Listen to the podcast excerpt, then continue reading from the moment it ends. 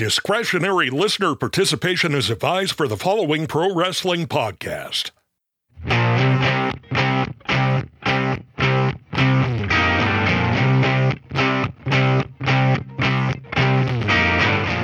Everyone. Welcome to Stick to Wrestling. My name is John McAdam. This is Stick to Wrestling, where if you give us 60 minutes, perhaps indeed, we'll give you a raw bone and wicked good podcast. Uh, we are continuing our deep dive into 1984 World Wrestling Federation.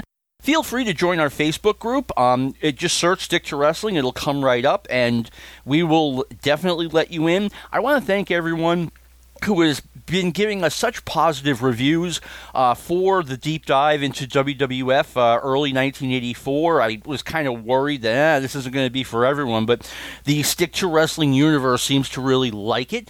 Uh, I have my Twitter back. If you want to follow me on Twitter, just search John McAdam and follow the guy with the Stick to Wrestling uh, logo as his avatar. And yeah, that's that's it. Um, once again, let's get rolling on this.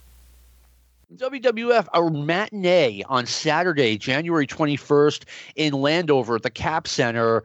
Uh, two notable results. Number one, Andre the Giant wins an 18 man battle royal. We talked about it last week. Battle Royal night is absolutely awful. It's it's nothing but the battle royal and non-conventional, uh, non-competitive matches. But we have an interesting result after that. Rene Goulet who had been established as a low to mid card guy, defeats the Tonga Kid. Yeah, I think um, you know why would they why would they do something like that? You might say. Well, I, I think for some of the younger guys, uh, it was just kind of um, you know uh, a test of sorts, just to see if they could uh, um, be a company guy and do what you're told, and do a uh, you know do a job for maybe a veteran guy or even a veteran enhancement guy which uh, Rene Goulet certainly was this period. And uh, if that if that's all it was, then I'm sure Tonga Kid passed the test. I think it was just that they had no plans for the Tonga Kid. I mean, this is about where he was much of 1983. And as 1984 rolled on, we're going to marvel at results like that. Rene Goulet defeats the Tonga Kid. Onto the Philadelphia Spectrum. January 21st, 1984. It's a Saturday night. Main event of this show is the WWF champion Iron Sheik fights Tito Santana to a double DQ. This is the only match available on video where Iron Sheik successfully defends the title, albeit on a double DQ. Yeah, it, it's definitely a, a much better, uh, exciting matchup to have uh, Tito Santana, who's approaching his prime against the Iron Sheik, compared to say uh, way way over the hill Jay Strongbow against the Iron Sheik. So mm-hmm. I think this was a, a, match that would at least give the fans a really good show. It was a good match, but I, I can tell you that you know, looking through my eyes on January twenty first, nineteen eighty four, like well. I knew the title had no chance of changing hands. Then again, I approached 90% of the title matches that way. yeah, and then and then of course the next match was uh, Masked Superstar against Bob Backlund. Yeah, one more time, and it's uh, let me see. Backlund threw Superstar back into the ring following a ringside brawl, but was unable to get back in the ring himself before the ten count. So this is noteworthy. Masked Superstar beats Bob Backlund via countout. Yeah, I mean, um, you have Masked Superstar who they really wanted to keep strong. I, I think at the time they really didn't know uh, what to do with him in the future. Uh, but with Backlund, uh, they wanted to keep him strong too, for whatever reason. I mean, I think at this point in Vince's mind, he probably is still thinking, well, you know, if we keep Bob strong, he's been champion for six years. Uh, we can get him to turn heel. He'll mean a lot to the business. A Hogan Backlund feud would make a lot of sense. Uh, but of course, that wouldn't wouldn't end up happening. So. No, it does not. We'll we'll talk about that when we get to the show where uh, it's August 17th, I think, 1984, where Bob Backlund has his final WWF match against Salvatore Bellomo in Philadelphia. But uh, the reason they did this is, if I recall correctly, and I don't have it in front of me, the next Spectrum show would be Hulk Hogan versus Masked Superstar for the WWF Championship. Yeah, he he actually was one of the guys in the early days, at least the first three or four months of uh, Hogan's reign to get uh, title shots, and uh, it made a lot of sense. I mean, he was a guy that was uh, one of the uh, uh, better stars of the uh, latter half of 1983, and he stuck around. And I'm, I'm glad that they found some good matches for him with Hogan. Same here. I mean, I'm a big superstar fan. Next up, we have Andre the Giant, Jimmy Snuka, and uh, an eight man tag team match teaming with Tony Atlas and Rocky Johnson against the three Samoans and Sergeant Slaughter. During the summer of 1983, there were so many matches involving Snuka, Andre, and the Samoans, and they're still doing it. Yeah, those those matches were matches I never really liked. I mean, uh, I, I, think in the WWF, and this even goes all the way back to the the Bruno days. Uh, they often, especially in MSG, would have like a six man tag of sorts, basically to end the night, uh, the, the, the end of the card. Uh, just get Hogan, get some of the heels, uh, not Hogan, I get Andre and some of the heels, and have this massive tag team match. It really didn't mean anything. It never really at least in the championship matches, if guys lost, you felt like they went up and down the standings. These uh, six man tags or three out of five fall matches, they never really meant anything to me. And I'm sure, uh, even though the fans like to see all the wrestlers together in the ring at once, they just were kind of sloppy matches, in my opinion. Oh, and you're right. They did the uh, gimmick where uh, it doesn't say it says best at two out of three falls match here. I mean, they went as far as to do like three out of five falls earlier mm-hmm. in Philadelphia, and of course, you're having a fall now every two or three minutes, which kind of exposes the business.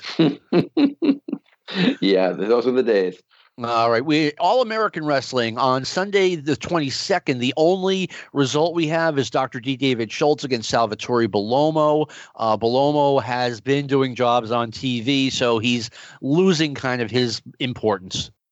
Yeah, he he um, he was a guy that I never really cared for. I mean, it was kind of like you know times were changing. The the Hogan Road Warrior look was coming in, and kind of the ethnic old school, uh, like he was maybe a, a kind of like a early '80s version of a Dominic DeNucci type. I mean, there really wasn't a, a need or a demand for that kind of ethnic uh, wrestler anymore. But um, he did his role, and and uh, he would be in and out a, a bit over the next few years he if i recall correctly they brought him in towards the summer of 1982 and he was a loyal soldier. He was around until i want to say spring or summer 1987 so i mean that's a nice run. Yeah yeah i mean he had patches of time where he was gone for long stretches but yeah you're right. He was around in 87 sporadically and uh, he, he wasn't really getting any tv push but yeah no. he was working for the company I mean, he was just another guy, but I mean, there were a lot of wrestlers uh, who, who coveted the spot that Salvatore Bellomo had. The only result we have, uh, excuse me, I already said All American Wrestling. Now we go to Wrestling at the Chase, the 20, Sunday the 22nd, 1984. This show I learned aired somewhere in Boston, but I was not aware of it. I'm going crazy over this right now because I was looking at my old, you know, WWF tapes, and it says right there, like uh, channel 68, I think, in Boston. So I was unaware of this. But Ivan Putski against Ch- Tiger Chung Lee or defeats Tiger Chung Lee.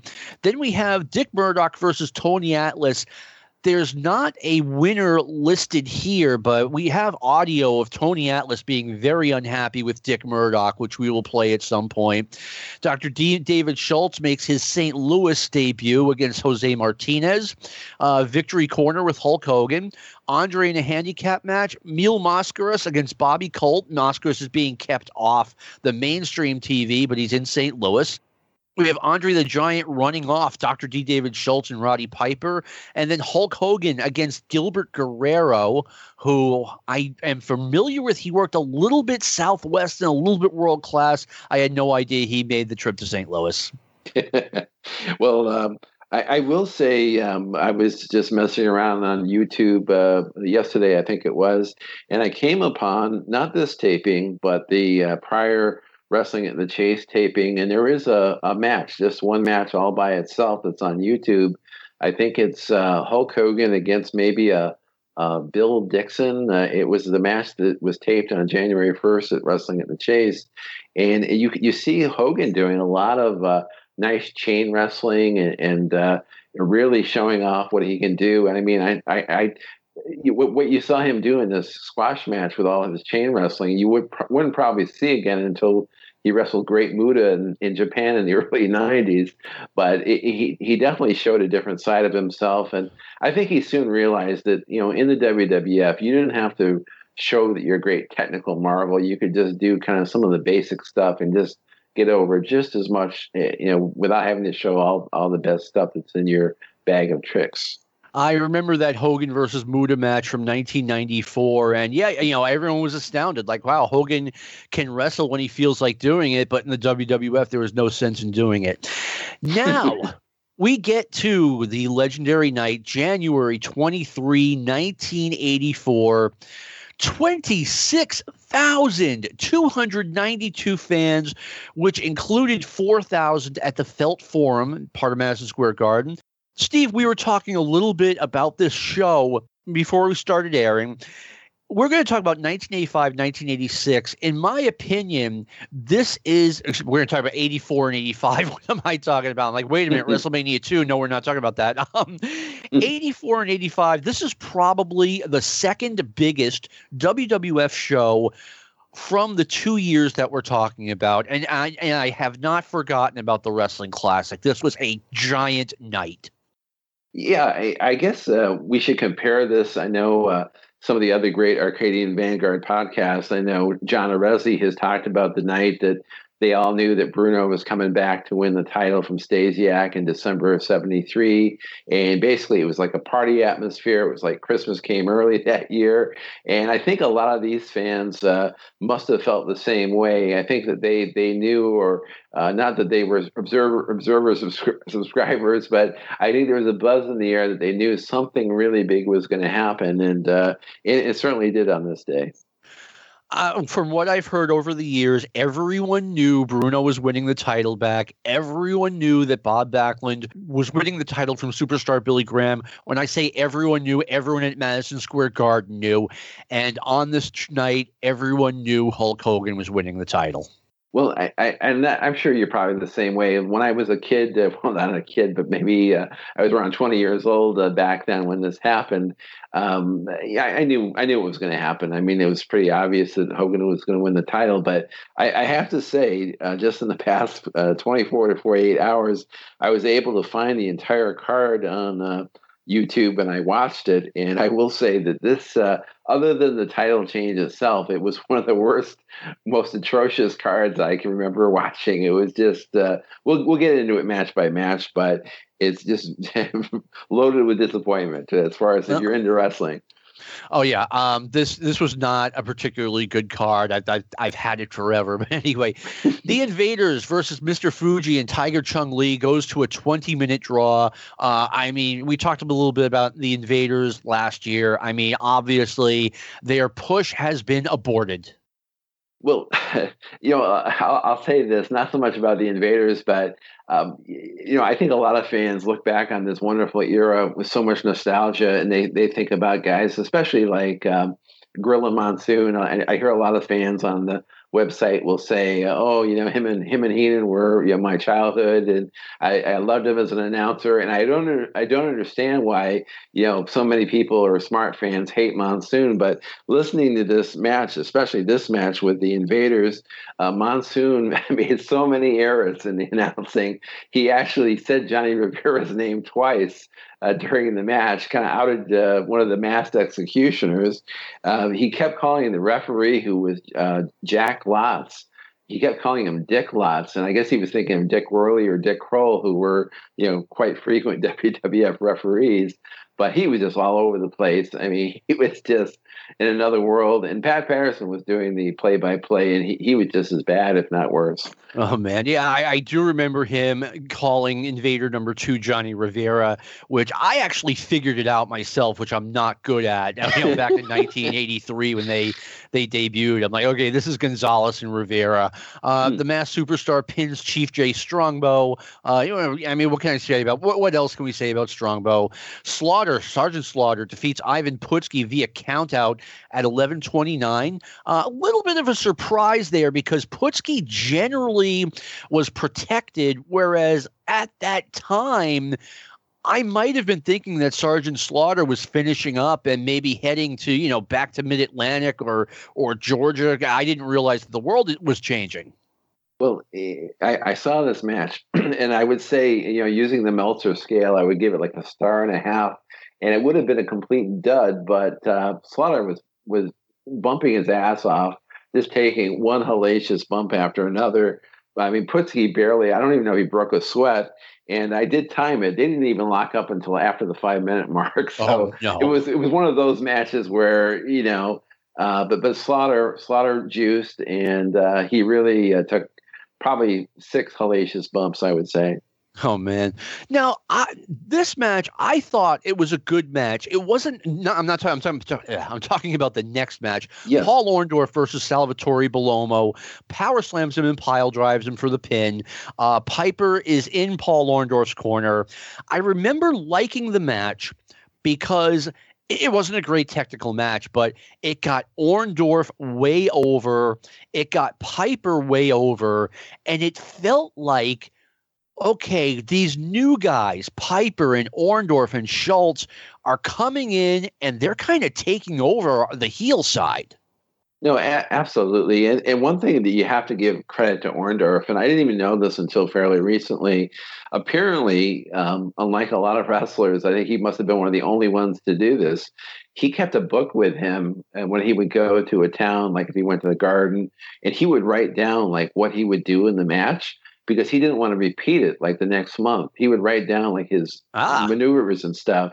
And and he he said that in this interview that I saw that he really hated the guys who were so rep, you know, repetitive, did the same thing every month no matter where they went, and he always tried to change it up. And God, I wish Ric Flair had taken a, a, note from Orndorff. And uh, I, I, really think Orndorff. Um, is one of those guys who's so overlooked, especially in the history of WWF, because had he not been there, there would have been a huge void as far as somebody who was believable, credible, and just so legitimate compared to most of the other guys who were just uh, more showboating and, and not giving you real wrestling.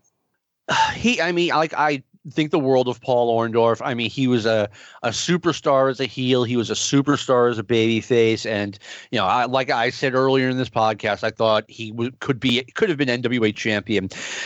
Don Muraco or Magnificent Muraco versus Tito Santana ends in a double disqualification when both men continued continually ignored the referee's instructions. Steve, I'm going to let the cat out of the bag a little bit. I was at the Boston Garden when Tito Santana beat Muraco for the Intercontinental Championship. We're going to talk about that show either next week or the week after. And I have told people over the past 36 years that the match was absolutely awful. And people are like, you know, wow, that's shocking, or, you know, no way Tito Santana was absolutely great, and Muraco, even though he wasn't what he was in '81, was still really good. And uh, this match was an absolute stinker in Boston. And this match from Madison Square Garden is Exhibit A that I'm not remembering incorrectly because this was not a good match. I only saw part of it in, in, the the match I found on YouTube. This particular match was like joined in progress. I couldn't really see the whole thing, but but exactly what you're telling is correct. You could tell that Muraco was probably just completely exhausted from having been on the national, the early part of the national tour in '83, and was just out of shape and just looked bad.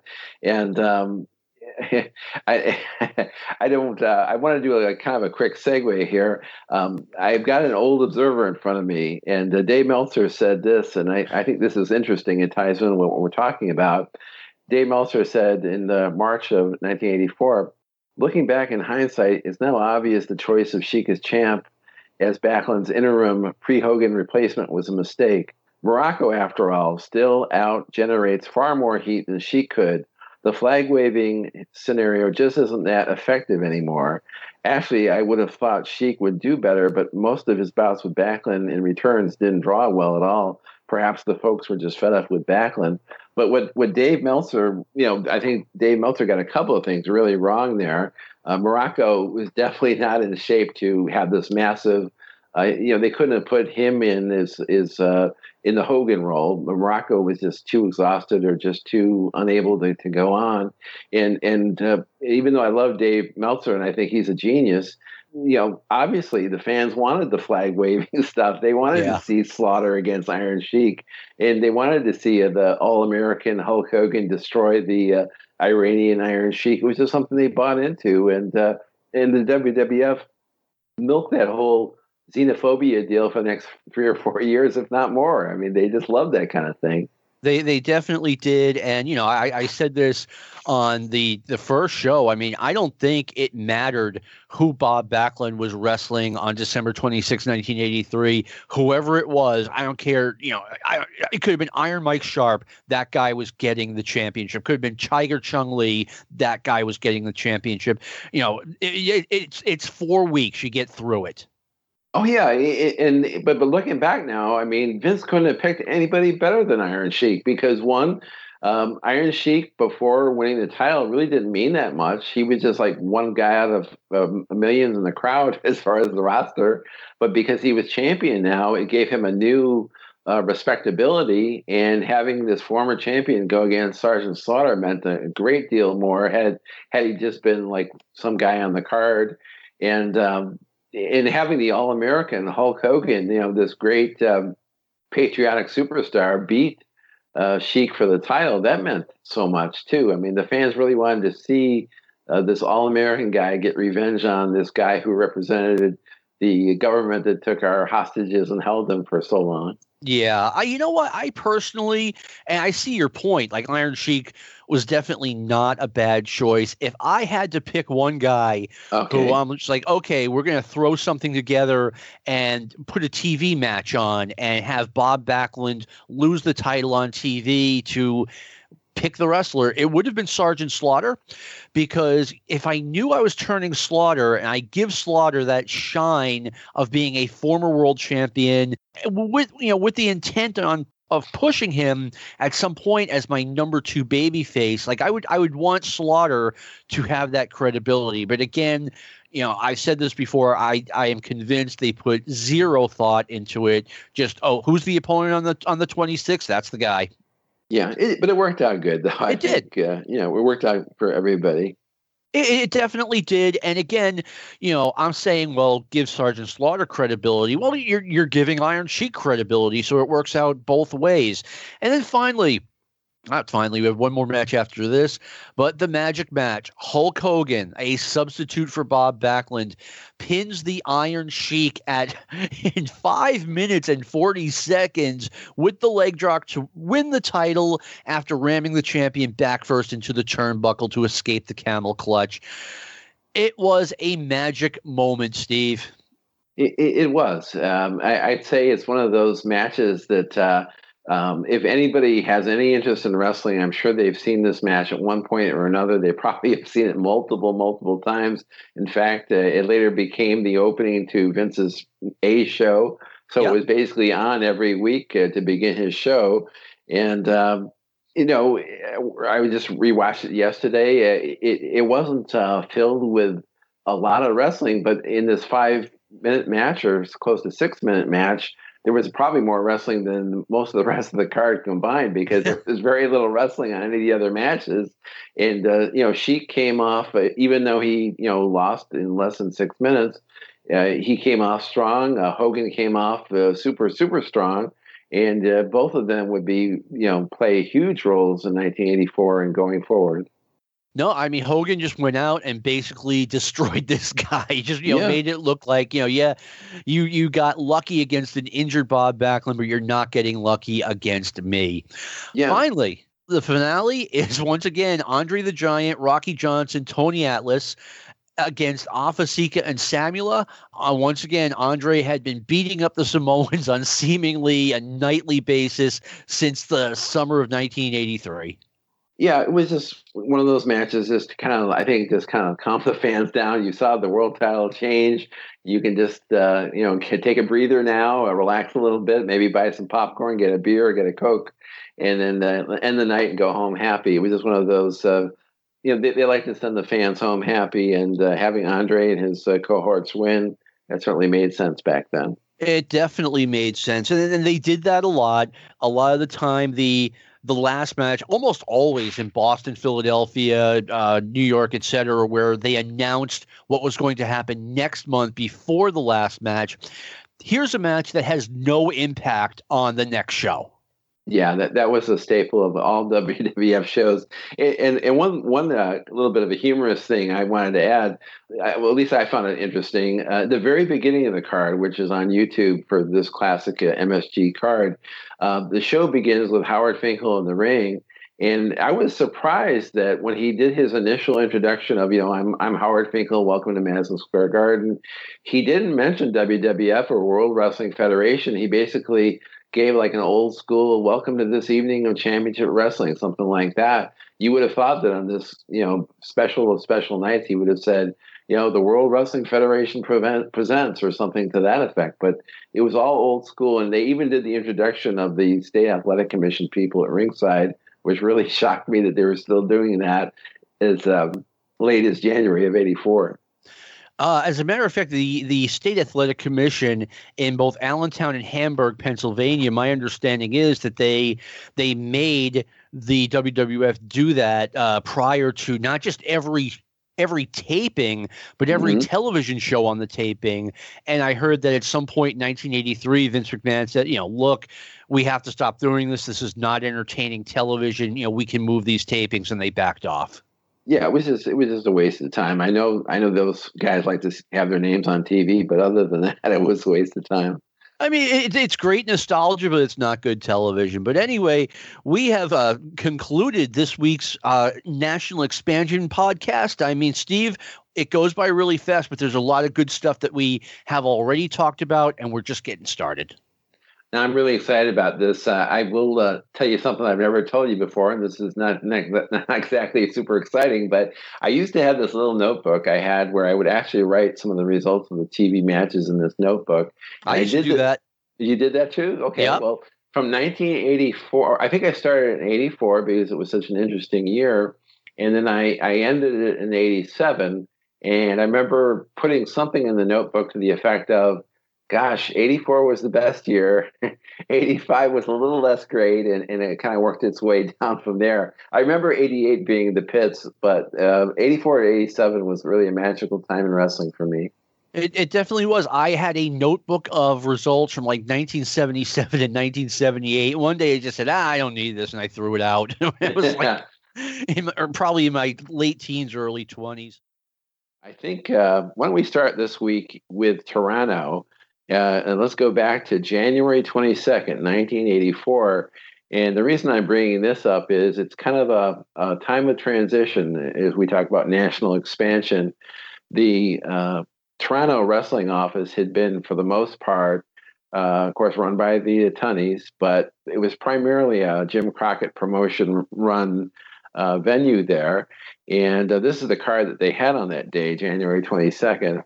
Uh, we had in uh, prelim matches Bob and Joe Marcus. Over Bobby Bass and Ben Alexander, Keith Larson over Kurt Von Hess, Len Denton pre grappler against or over Nick DiCarlo, Rudy and Terry Kay over Johnny Weaver and Keith Larson, Tito Santana over Don Kernodle, Leo Burke by DQ over Roddy Piper, and in the main event, Angelo Mosca uh, won the Canadian title over Sergeant Slaughter. And uh, why why I'm bringing all this up is it's interesting, John, because this is kind of the beginning of the end. This is the last card I could see where you had not only uh, Crockett talent, but some WWF guys sprinkled in. And I think next month it became a completely Jim Crockett card, and they would do that for the next few months. Yeah, we left off on the 23rd, January 23rd, 1984, in the last show. And, and Steve, thank you for doing this research because this is a really interesting card the Sunday night before. You're right. It, it's a combination of WWF guys, and there are some JCP guys. But as we all know, this was the last time uh, Tunney run, ran a show using Jim Crockett uh, talent, which he had been doing for years, and he switched to strictly a Vince McMahon guy. Yeah, I mean, I, I did the research, and I mean, there are a few more shows that are they actually kind of go to just this just a strictly Jim Crockett uh, promotion for the next few months. I think July of '84, which we'll eventually get to, is the first purely WWF show with all WWF talent. But I think this is a huge um, turning point as far as this city. And uh, you talk about national expansion and changing things. I mean, um, I think Crockett just didn't have the resources to support the Tunnies. I don't know, was maybe they felt like, well, why should we send so much talent up to Toronto or we're splitting the, the uh, costs with the Tunnies or not making enough money?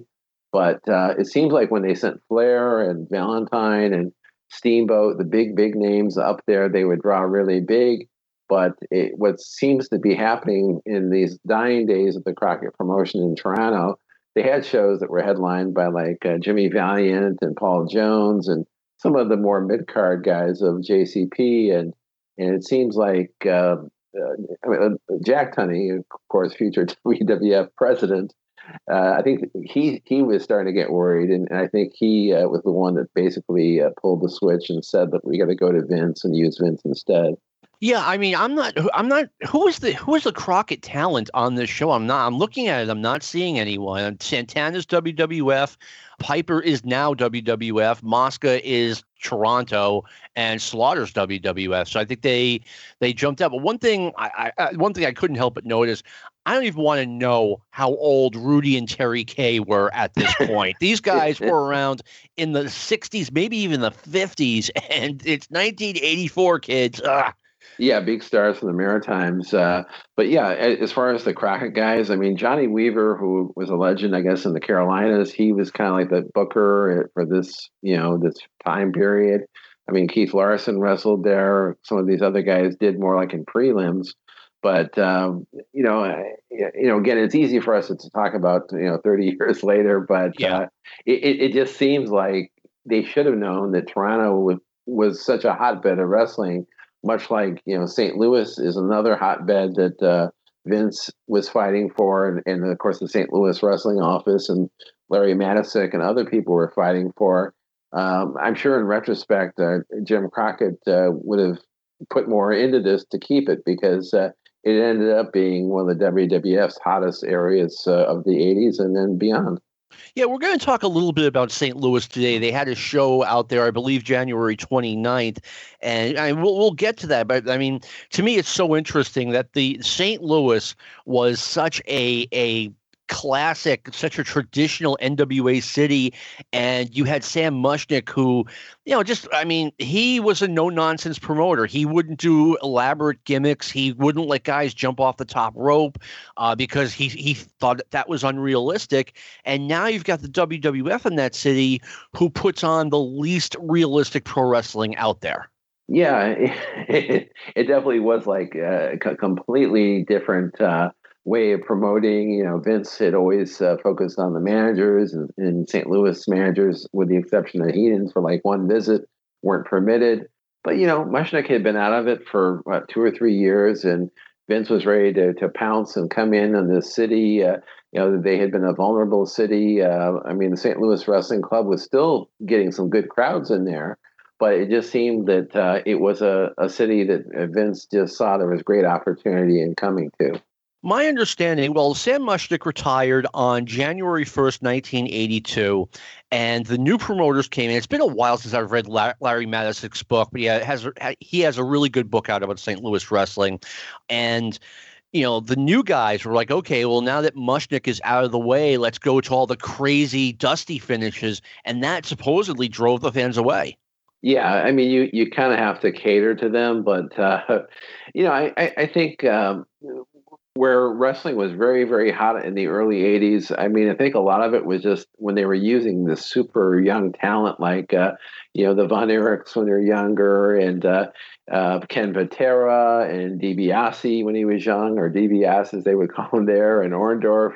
I mean they had so much young talent and of course these were the guys that were vince was going after when he did the national expansion. So uh, i think it was just uh, even though Vince was bringing a lot of gimmicks that way, he felt as long as he kept the young, hot talent, uh, he could you know get some sellouts. Well, St. Louis was an interesting town because they they had a lot of young guys, like you were saying. Um, you know, they were using the Von Erichs, they were using Brody, they were using Greg Valentine, but they were also using guys like Gene Kiniski, for heaven's sake, in like the 80s. Bulldog Bob Brown was yeah, out there. Dick the Bruiser. Dick the Bruiser was huge in St. Louis. uh, yeah, he was still getting a huge push in the early 80s. Pat O'Connor was yeah. still wrestling. So it really was a, an interesting mix. Uh, Rufus R. Jones wrestled there. So, you know, it, like I said, it was an interesting mix. I, I kind of think it was like, um, you, you know, like um, not unlike um, real sports, like say, uh, like the Indy 500. Every year, you would see these legendary older performers, like the Mario Andretti's and the AJ Foyts and the, uh, uh, Dale Unser or Bobby Unser, and all these names. And uh, it, because they had pushed wrestling as a sport in St. Louis, I think that these guys like the uh, Gene Kiniskis and the Dick the Bruisers and uh, Pat O'Connor, they had so much you know gravitas as far as all their past achievements even though they were past their prime and they were looking older because it was a sports based wrestling town i think it i think that worked for them. But uh, but vince came in and he he brought a whole new thing with hogan and and these uh, super heavyweights like hogan Studd, and some of the other guys yeah, we'll, we'll we'll be talking a lot about St. Louis in this podcast. Uh, but right now, now we just went back to the 22nd. We left off on the 23rd on the last National Expansion podcast. We're going to play some audio from Los Angeles that aired on Saturday, January 23rd, 1984. Please note that this is surviving footage. If it's not, you know, the most beautiful audio you've ever heard, it's because, again, it's surviving footage. And we are using this for review purposes only. Let's listen to the Los Angeles interviews. Los Angeles area this past Monday night, Madison Square Garden. In case you have not heard about it, the incredible Hulk Hogan brand new World Wrestling Federation champion. More on that a little bit later on. Come on in, Ivan Putski, Polish Power, here in Los Angeles at the Olympic Auditorium. Tonight's solidarity. It's going to be a 20-man over-the-top rope battle royal, and you, Ivan, to be part of it. That's right. You know how much? 30 grand? $30,000 to go to the winner. Well, for Horlicks, boy, you know how much uh, partying and good times we can have? But I tell you, Gene, it's a dangerous situation there. You know how high that ring is? You come down all the way on a cement, 18 men inside that ring, dangerous, broken bones, teeth, heads. You know, people don't realize what chance we are taking, go stepping inside that ring. But I tell you what, Gene, I'm after that $30,000. I can pay my whoop, income whoop, tax with that. just a second, Ivan Putski. I've just been informed by promoters the amount $50,000. Whoa! Whoa! God almighty! $50,000? I tell you what, I'm ready. I'm going to sing, holler, shout, do everything, get that $50,000. And then at the end, I want to invite my Polish army, the Solidarity. And you know what? We're going to have a party at Vortex Board, and you're invited, my man. Yes, I thank you very much. The great one out of Krakow, Poland, Ivan Putski. Listen, that pencil neck geek can't even count the 50,000. You compare him up with 50 cents. And you, you pencil neck geek, you, you're standing in the presence of the world's heavyweight wrestling champion. That is the Iron Sheik that will always be the world's heavyweight wrestling champion. You and a commission pulled a Ramsey Dazzy on a great Freddie Blassie, Ayatollah Blassie. But I guarantee you, now we're going to make amends. We're going to win the battle royal and then get a match with Hulk Hogan. And this is the world champion and refer to him as such. Well, I am not going to take the liberty of referring to the Iron Sheik Sheik Lahani as the world champion, not after this past Monday night. خدمت همه شنوندگان ایرانی عزیز سلام عرض می‌کنم و موفقیت همه شما را آرزو می‌کنم همه دنیا پهلوانای ایران رو می‌شناسه منم به کشور آمریکا اومدم که کشتی گرفتن به اینا نشون بدم Keep quiet. Don't interrupt the champion when he's talking. I'm sorry, gentlemen. We are out of time. I thank you. Yeah, Big 20-man over-the-top rope battle royal, $50,000 to go to the winner.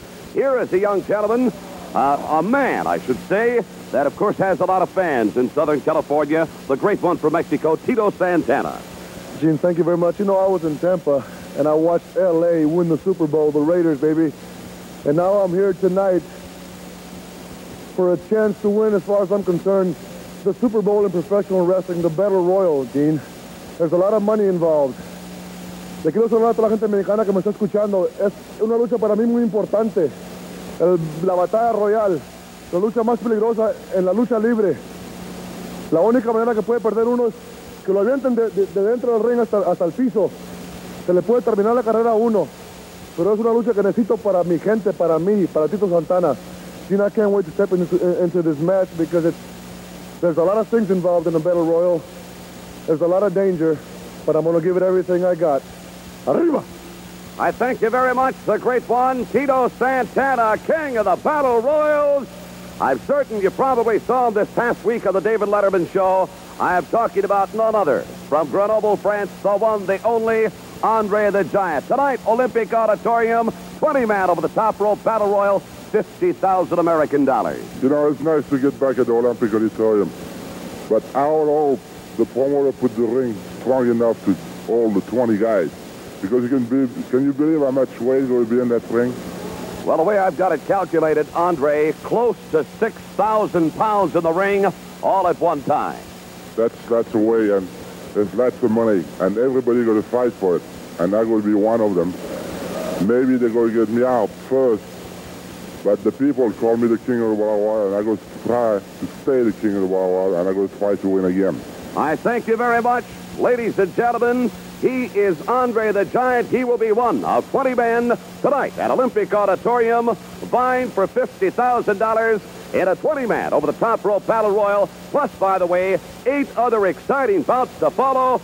Andre the Giant, Tony Atlas, Ivan Putski, Santana, Mil Mascaras, the Sheik, Sergeant Slaughter, Mr. Fuji, Iron Mike Sharp. That list goes on and on. Tonight, it is going to be a night to remember. You won't want to miss it at Olympic Auditorium. We'll see you there. There is a lot to unpack here. First of all, I lied. That that aired on the 30th. My mistake. I thought it was the 23rd. Uh, but first of all, I, I want to start by thanking Lou Kipilman, who he made that audio sound about as good as a person possibly could. Thank you, Lou. First, Fred Blassie tell, says that Ivan Putski couldn't count to 50,000. Neither can I. I don't have the time. well, uh, I, I kind of caught what Blassie said too, and I don't know if that was the best uh, insult of uh, Putski I had heard, but uh, Blassie had just such a great delivery on his lines. I mean, even if they didn't make any sense, it was still great.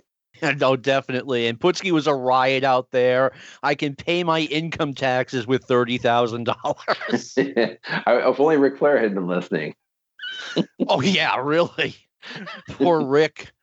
Uh, he going out wrestling in every battle royal he can, trying to catch up with the IRS. Now you noticed when the Iron Sheik was doing his interview, he starts speaking in Arabic, and Okerlund just like, "Oh, just stop! I know you can speak English, Sheik." And the very next interview, like 60 seconds later, Tito Santana starts speaking Spanish, and I know I I know you guys just heard the audio, but like I saw the video as well. As Tito is speaking Spanish, Gene is beaming at him like a, a- like a, a like a, a child who's just got a, a bike for his birthday or something. It was like he was in love. well, uh, you know, it was it was a simpler time. I, you know, the announcers looked at the good guys as like these wonderful people that you wanted to associate with, and the heels were the vermin of the earth that you wanted to run from. So uh, it was a much Yeah. more simple time. It really was. I mean, you know, just uh, Okerlund barking at the Sheik and then turning right around and letting Tito speak all the Spanish he wants.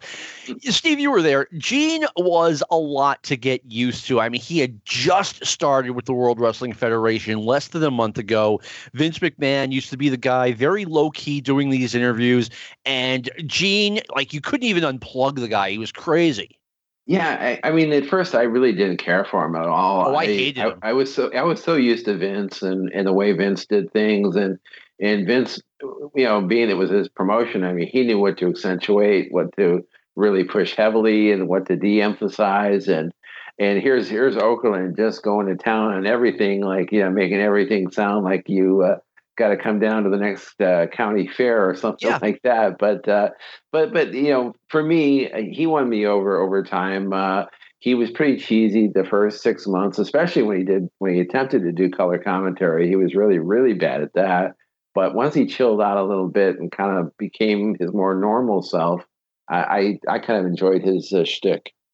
I have grown to appreciate Gene Okerlund as time has gone on, but I mean, I, you know, mid '80s, late 80s. I could not stand him. I, you know, now, now I've grown to like him. I, I, appreciate his act and what he was doing out there. But I mean, he was a lot to get used to, and I don't think I ever did. Every time he would announce that there was a show coming up for the Boston Garden, which is located on Causeway Street, every single time he would say, Rockin' and reeling on Causeway Street, come on down. Like every week he would do this. I, I, think I think what warmed him up to me probably was once his uh, his buddies from the AWA started to, to filter in. Uh, besides Lord Alfred Hayes, uh, getting in people like Bobby the Brain that he really had this tremendous chemistry with. And, and seeing you know Bobby insult him a few times and put him in his place, uh, it, it kind of uh, humanized him a bit, and, uh, and and I think he gets away from this carnival barker stuff after a while. But uh, but to change gears just a little bit, I want to kind of give kudos to uh, our super producer Lou Kipilman, who uh, let me uh, have a reminder that uh, when we were talking about Toronto earlier, uh, George Scott's booking in the WWF, Lou said that he may have had points in the p- promotion, which I think is probably correct. And also that Larry Matysik had been running opposition promotion in St. Louis to the St. Louis Wrestling Club with Harley Race, Gagne, Geigel, and Pat O'Connor. And that's uh, when uh, Vince actually cooperated with him uh, for a brief time with Matysik uh, in these early, early days of the St. Louis uh, invasion. Well, thank you again, Lou. You know, I just wish we had audio of Andre the Giant's appearance on David Letterman show. That sounds really our wish came true. We have it. Andre the Giant on the David Letterman show. I believe this aired for real, or at least it was recorded on January 23rd, 1984. Let's hear that segment now. My first guest uh, will be working tonight before a capacity crowd at Madison Square Garden. I'm talking about Dr. Krypton. No, no, no. Um, he is said to be the largest and highest paid and best known wrestler in the entire world. This man stands seven feet four inches tall, weighs in at about 500 pounds. Please welcome Andre the Giant.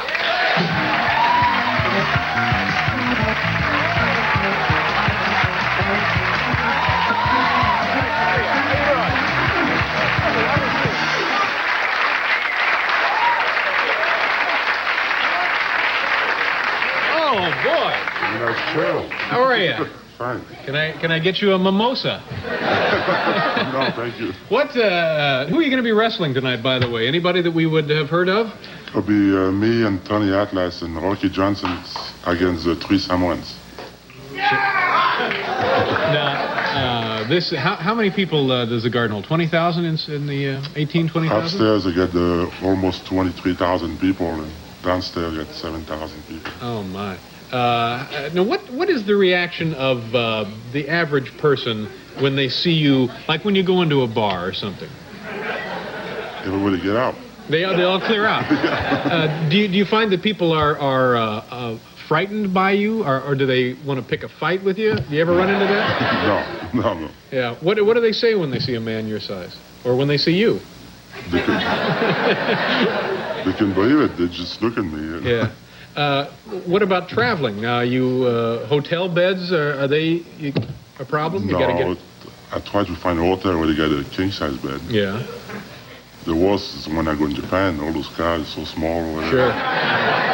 Even in a hotel, I, I can go through the door. I can't go to the bathroom. Everything is so small. But but uh, the nature of your job, you're traveling all the time, aren't you? Like 300, 320 nights a year. yes, Yeah. Now, what about plane travel? Does that get old after a while? Awful. I go in first class, but I don't bring mine with it. Yeah. uh, what about airplane food? Is there any way for you to get filled up on a flight? Oh yeah, Yeah. those girls are nice. Give me two or three plates. Yeah. Uh, now, speaking of food, you own a restaurant. Is it Montreal? Yes. Now, what kind A of a French re- restaurant? French restaurant and um, expensive place? No, just a nice place, good food. Yeah. And uh, do you ever work there? Yeah, I eat there. You, you sure eat there, but Yeah. uh, but do you ever go in and, No. and greet the customers as they're coming in? no, no. Yeah.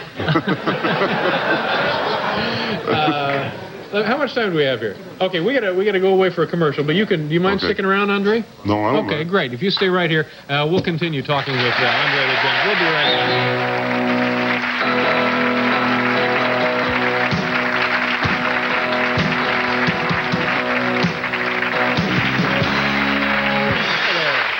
Andre the Giant is here. Andre, have you ever uh, been injured in the uh, uh, ring?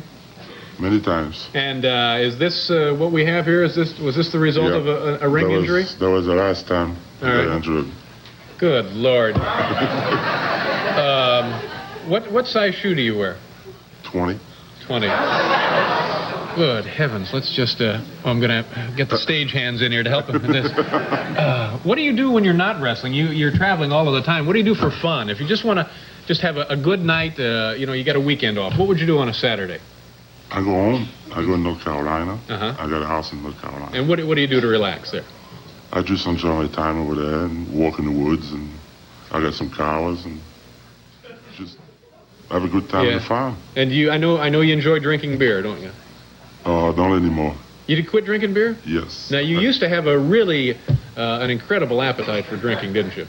Right. For beer, yes. Is it true that you, in one sitting, drank 117 beers? Yes. One night. Yeah. And uh, d- did uh, did that? Were you drunk at the end of that? I don't remember. I think I passed out. Uh, but you don't drink anymore. Not since uh, 14 months ago I quit. Yeah. Uh, you feel better for not drinking? Yeah, because when I was drinking beer, I used to weigh 560 pounds. And you've trimmed down now to. Right now I'm 470. Yeah, I was going to say you look you look about 470. Uh, well, congratulations. Now, Thank you. uh, how much longer do you think you'll be wrestling? I don't know. Maybe tonight be my last match with you. No, we never no. know. Uh, we never know what's gonna happen in the ring. What what would you do after you uh, uh, your career was over?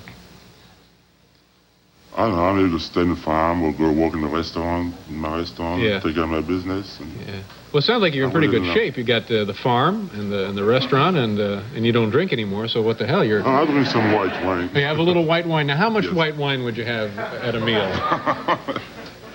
But two or three bottles. Two or three bottles. So, in other words, just fill up the shoe and. Um, now, uh, this afternoon we talked around in the office about having you lift me up, and you you just recently said you're not going to lift me up, right? Why don't you want to lift me up? It's okay. I mean, I'm I'm sort of I will tell you why. Because one time I was doing an interview like this on TV, and the guy wanted me to pick him up. So I pick him up, and two weeks later he tried to give me a lawsuit because he said I hurt him. Oh no! Now, who was that? Oh, I don't go to mention his name. No, no. Tell, was, No. Is, is it uh, somebody we might know? No. I bet it was Merv Griffin, wasn't it? It? um, you can't tell us, huh? No, I don't want to. Okay. Well, what time does the, the match start at uh, Madison Square start at 8 o'clock. All right. Well, you got to get going, don't you? Oh, no, I can stay all night.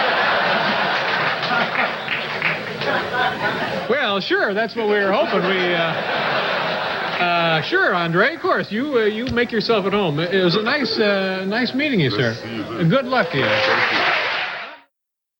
I would like to once again stress that this footage is used strictly for review purposes. It is available currently as I speak on YouTube. It's it's worth checking out. I know this is a wrestling podcast, and I don't want to make it a, a long love letter to David Letterman, but what a treasure that guy was in the early 80s, mid 80s. I mean, he's out there on NBC in a rugby shirt and khakis hosting a talk show. Oh, he, he was incredible, and, and I mean, I, I liked it when he had the bizarre guests on, and I guess this would kind of qualify Andre as a guest. But uh, Hmm. but the more bizarre guests, like people like Brother Theodore, that that's the kind of guy I really was hoping to see. I remember Brother Theodore or uh, Bud Melman. They're just great stuff. I mean, and he's such a riot from is that how the plumbing works in Canada to I'll bet it was Merv Griffin. I was I was actually laughing while listening to that, and uh, and I, I was I was comparing Letterman's uh, style of uh, interviewing Andre to comparing him to how Vince would interview him on TV, like uh, when Vince would say on the, the old TNT show, uh, "Andre, where'd you get those boots?" El Paso, Texas. it was it was much more much more lifelike here on the Letterman show. Uh, David did a hell of a job. Absolutely, and you know it's it's worth checking out, assuming it's still out there.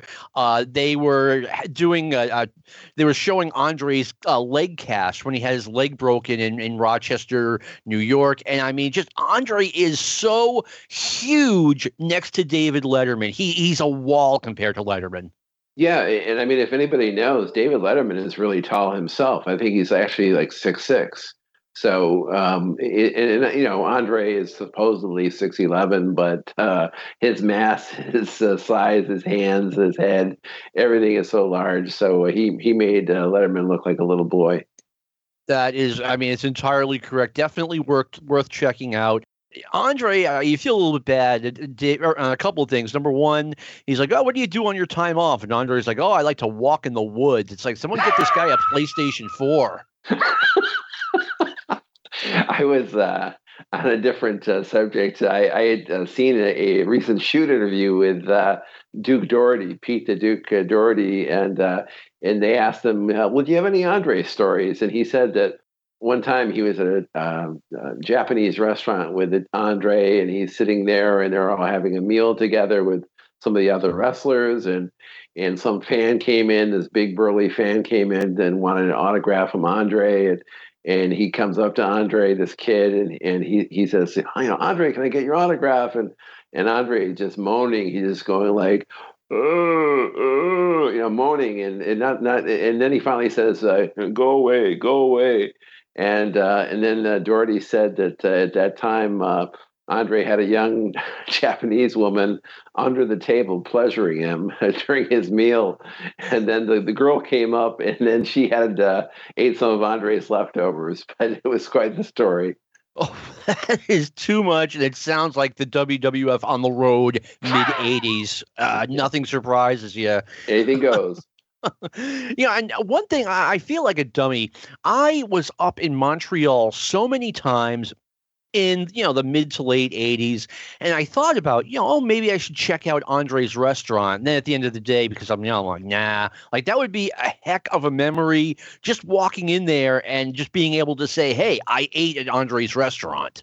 You, you know I, I think the, little i know of it i think it was a french restaurant obviously because that's where he came from. And uh, yeah, funny to know that uh, uh, Hogan's wife, uh, Linda, had a French restaurant here in the Tampa Clearwater area maybe uh, another 10 years later. So it's kind of funny.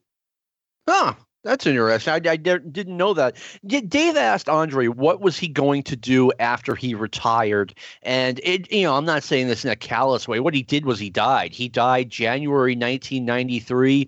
He had been touring Japan as as late as December 1992. I mean, talk about a guy who you know all he knew was the wrestling business, and he just didn't want to get out yeah, he he was really addicted to the lifestyle of wrestling, and and I think what his final days were like um, after his final wrestling tour.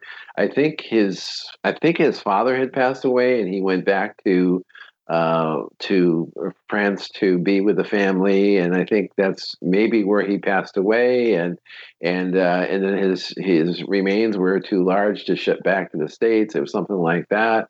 But um, yeah, it, it, the, the Andre story is really a tragic story in so many ways. Yeah, well, I mean, at least he loved what he was doing. I, I, mean, I remember, you know, Vince couldn't get rid of him at one point, and he was going to wrestle for Herb Abrams, UWF, and Vince just said, "All right, Andre, I'll give you something. You can be in the Bushwhackers corner." And I remember in '91, the Bushwhackers are wrestling whoever, whatever heel tag team, and Andre, who couldn't get get a, around without two canes, is using the canes to slam the ring post to distract the heel heels was a big comedy spot. But to me, seeing Andre the Giant like that, it, it wasn't fun. It, it, yeah, it was very sad to see him like that and hum, hunched over and, and no longer uh, you know easy to get around. And but there is there is one interesting photo out there of uh, of uh, Sean Mooney interviewing Andre. Uh, it looks like it was from an MSG broadcast. And on the other side of the interview, uh, other side of Sean Mooney is the Undertaker and the two of them are kind of having a stare down and it's kind of like what if you know what if andre had been able to uh, stick around into the undertaker era and they just they just kind of missed each other, and that's kind of unfortunate. Yeah, that that would have been it wouldn't have been a good match, but would have been interesting rivalry. Absolutely. All right, let's talk about what the WWF has been doing. I don't see any results from uh, January 24th or 25th, but in the on January 26th, they're out in the Glens Falls Civic Center. Here's a match that I would have been interested in: Pat Patterson challenging Don Muraco for the Intercontinental Championship we know now in hindsight that Patterson's career was would, would, quickly be coming to an end. I didn't know that on January 26, 1984.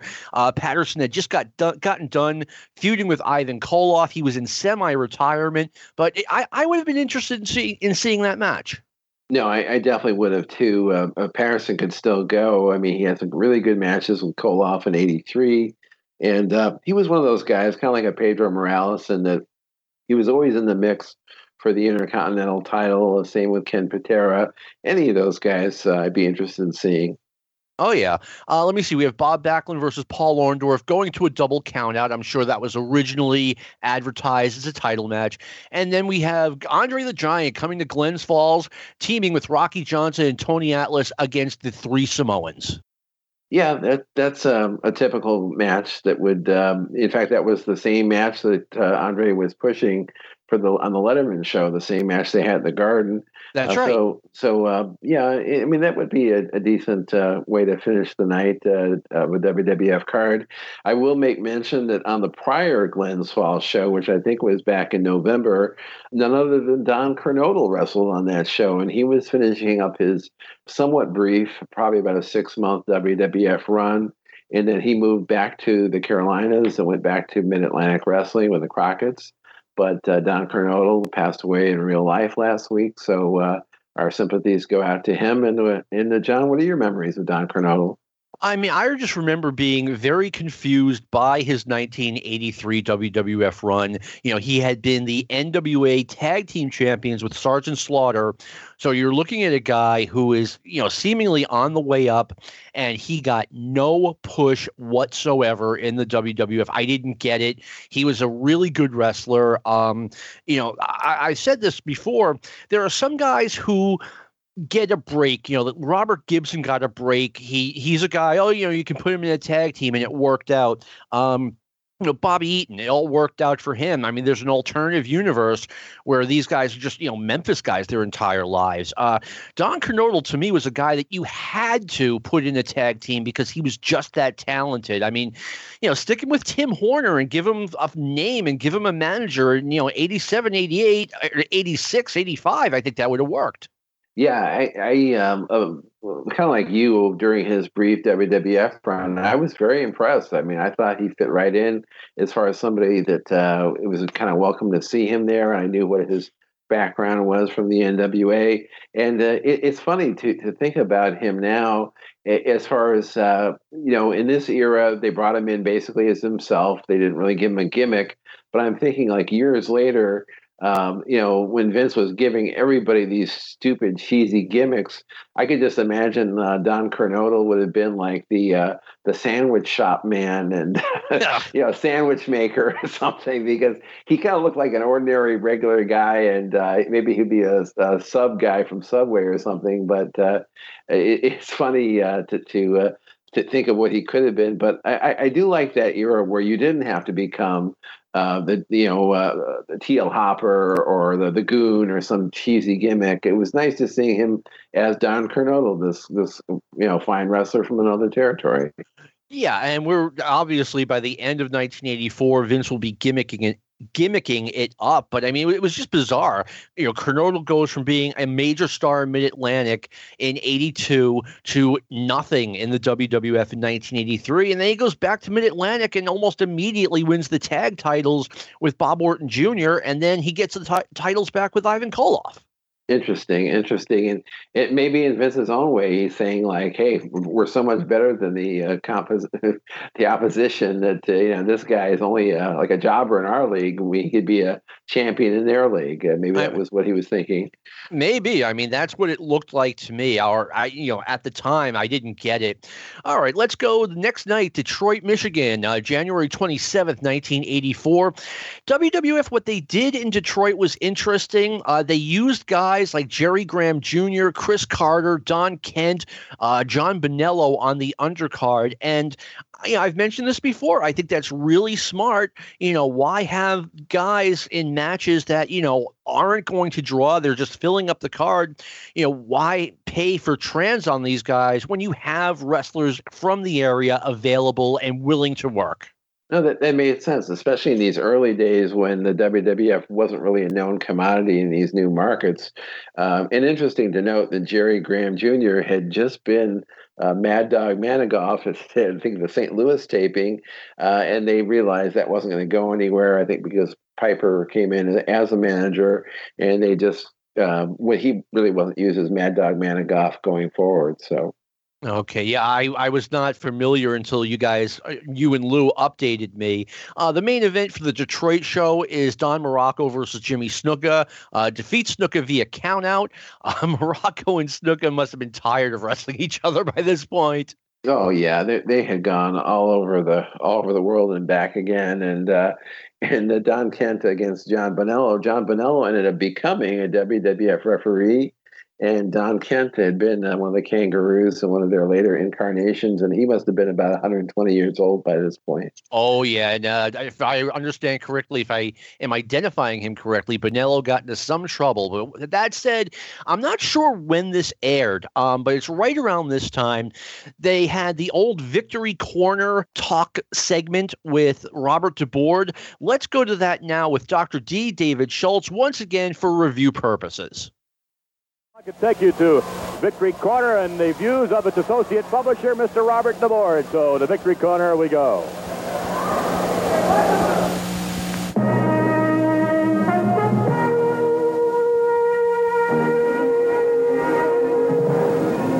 Thank you very much, and welcome once again to Victory Corner.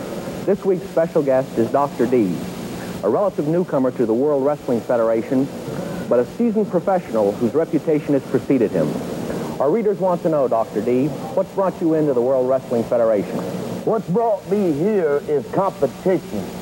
You know, everywhere I've been, everywhere I go, they know the doctor has been there. And I turn on my TV set and I see people like Superfly. And I see people like Bob Backlund. I see people like the Samoans. I see people like Andre the Giant. It's World Wrestling Federation, the competition, and I'm looking for competition. You know, I spend most of my time roaming the streets, going to the honky-tonks in the bars, looking for somebody to fight.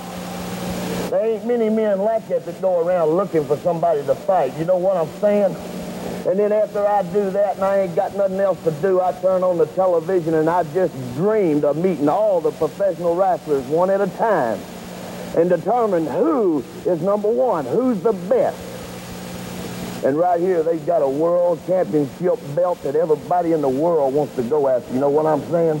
You're mighty quiet once I started talking. You couldn't say nothing else, just rap. All you wanted to do is talk and run on at the mouth and the cameras come on. Now you just sit here and be quiet.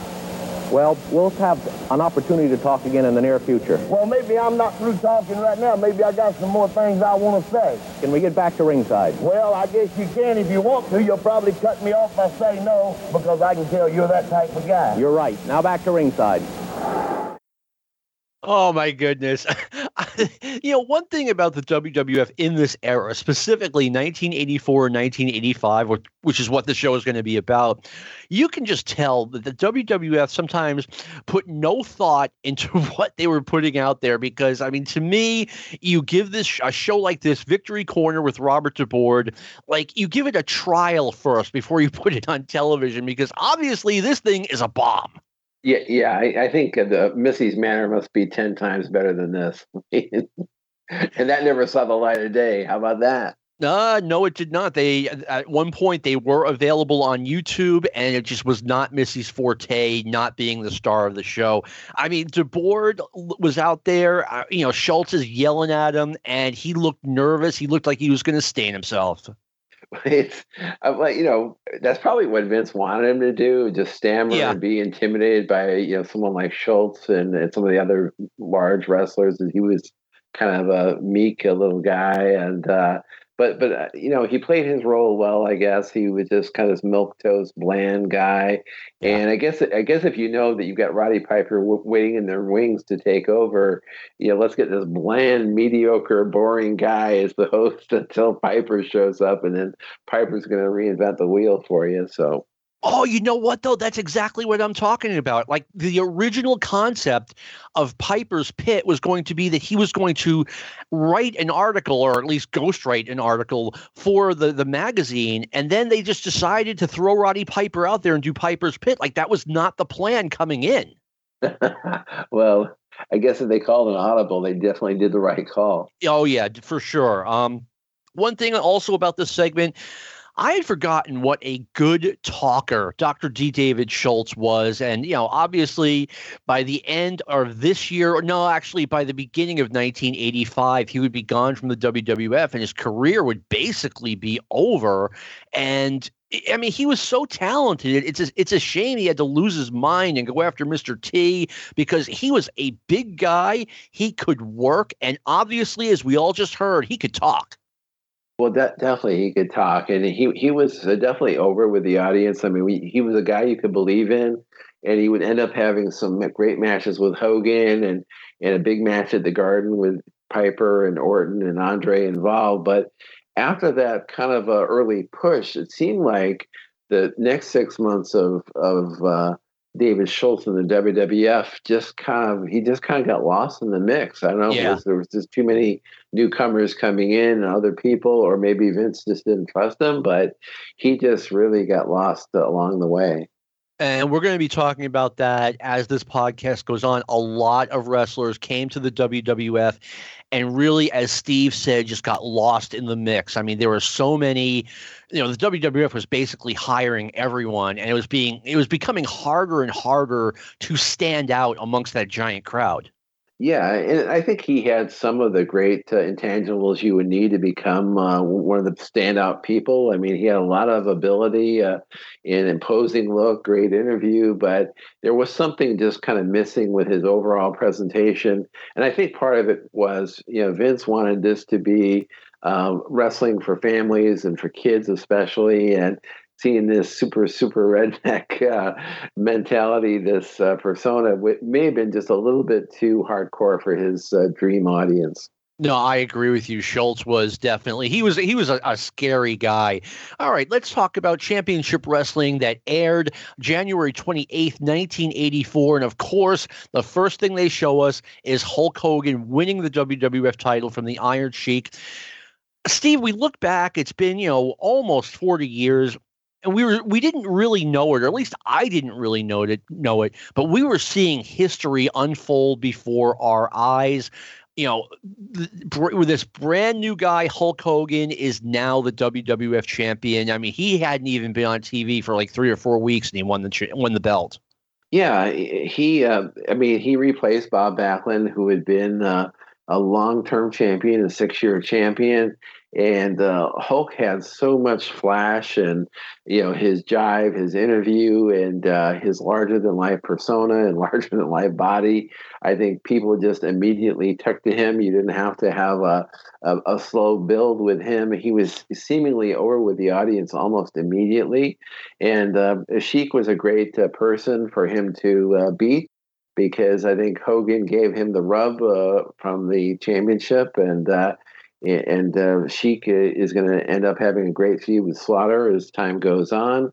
And um, I, I think Iron Sheik, in retrospect, uh, I, I, I like his the you know the, he was a different worker than a lot of the guys. He had different style. He had those big overhead chops that were kind of unique, and I loved the uh, loaded uh, loaded boot gimmick. I'd like to see that gimmick come back here in uh, 2021. Well, we, that's a good point. We may very well see that. Next matchup is Masked Superstar pinning Steve Lombardi, and then we get a major surprise. The return of Greg Valentine, who defeats Ken Jugan with this uh, the figure four leg lock. Valentine had been in the middle of a babyface turn in Mid Atlantic. He had uh, already turned babyface. Now he's back as a heel in the WWF. But wait a minute. We were used to seeing Greg Valentine with the Grand Wizard, and obviously that's no longer an option. The Wizard had passed away. This is Greg's third tour of the WWF. I would never have guessed that Lou Albano would be the guy to take over to manage Greg Valentine. Yeah, um, they uh, they ended up having a decent chemistry together. I mean, when people think of Valentine, I don't think they think immediately of uh, Lou Albano as like maybe you thought of Muraco and Albano or Muraco and Fuji, but uh, they they had a good uh, working relationship during this time. And uh, again, we mentioned earlier on the show this week, uh, we mentioned George Scott's influence. George Scott actually gave. Masked Superstar, one of his big breaks in wrestling. He gives credit to George Scott for that, and Greg uh, Valentine coming in, another George Scott guy from the Carolinas, and he was really uh, a great addition to, to WWF, and, he would become um, a major uh, player as far as the Intercontinental title and the tag team titles over the next two three years. Oh yeah, I mean Valentine. You know, like I said, this was his third tour. I was a little bit surprised, I because I didn't know what was going on. That Vince was basically going to hire everybody, um, but I was surprised he was back so soon because he had been gone for less than a year and a half. But anyway, he's back and he's with Albano, and that was all a big surprise. Tonga Kid beats Bill Dixon with a sunset flip. Then we have Brian Blair making his television debut for the WWF, pinning Charlie Fulton with an abdominal stretch that turns into an inside cradle. Yeah, I think um, Vince here is uh, setting his sights on anybody who is like really young and uh, uh, you know entering their prime. Uh, you mentioned B. Brian Blair. Uh, a, name that will be coming up later in the program is Mike Rotundo, who's wrestling in the uh, either in Florida or the Carolinas. And any young talent just approaching their prime, you can see Vince as the uh, promoter just starting to salivate, uh, thinking that he can get him on on their roster, on his roster. Oh yeah, um, I mean, I mean, Vince went after everybody, though. I mean, he went went after the spoiler. He he took on Mr. Wrestling too. I I mean, just you know, if if you want to leave the promotion you're at now, come to the WWF. We'll have you. Yeah, he um, he really got a, a, a huge roster, and it, it, just shows. I mean, I, I think we all like to romantically think about, oh, you know, if Verne had done this, or if Jim Crockett had done that, uh, that one simple move would have changed everything, and Vince would be out of business. But you got to remember, he was paying WR in New York to have that show on at midnight. Then he goes to all these other markets like LA and San Francisco and Detroit and blah blah blah he's paying all these markets in the country TV time to get on their airwaves when guys like Verne were used to, you know, TV stations paying him to uh, get his show on the air. And, yeah. you know, Vince had changed everything. And, and there was really no chess moves on the board that these other promoters could do uh, to really beat him. I mean, uh, I mean, other than um, you know, get a guy like Dick Ebersol, but they didn't have the wherewithal to get someone like him. No, they wouldn't have even thought about it. And like, you know, not only did you mention that they had expanded to Los Angeles, San Francisco, Phoenix, Detroit, places in Ohio, they already had, as you mentioned, New York, but they had Boston, Baltimore, Pittsburgh, Philly. You know, they had big cities.